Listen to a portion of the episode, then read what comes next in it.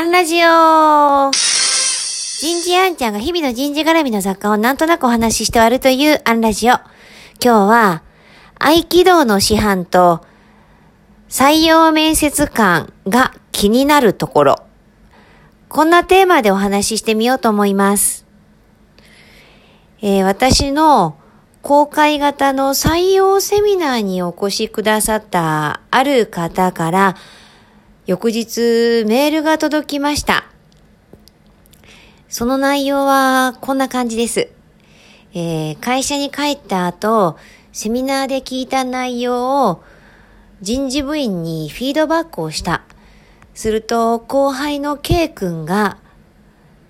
今習っている合気道の型稽古で師範は生徒の動きを見るだけでなく生徒がどう考えて動いたのかを尋ねた上で指導するんです。それにすごい似てますよねって言われたんです。ああ、なるほどなーって思いました。一時コンピテーシー面接みたいなのが流行って、えー、結局どんな行動をとったのか、みたいなことをこうつぶさに拾い上げていくことが大事だよということなんですが、あの、本当に大事なのはその背景なんですよね。人に手を差し伸べるという行為行動をとったって、そこにある衝動は全員違うはずはずなんです。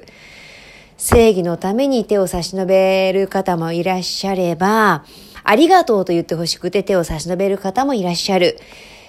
評価のために手を差し伸べる方もいらっしゃれば、もうただただ自分が差し伸べたいからって差し伸べる方もいるでしょう。ボスとして手を差し伸べる方もいらっしゃれば、平和のために手を差し伸べる方もいらっしゃる。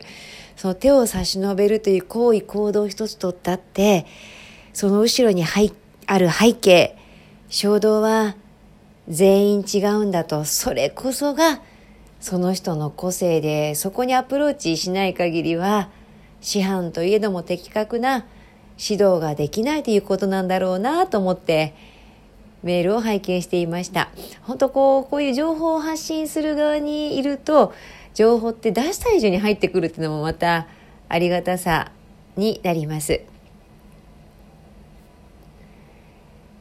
そして何より学んだことをもうその日のうちに仲間に伝播させようとするこのご参加者の姿がそこにある。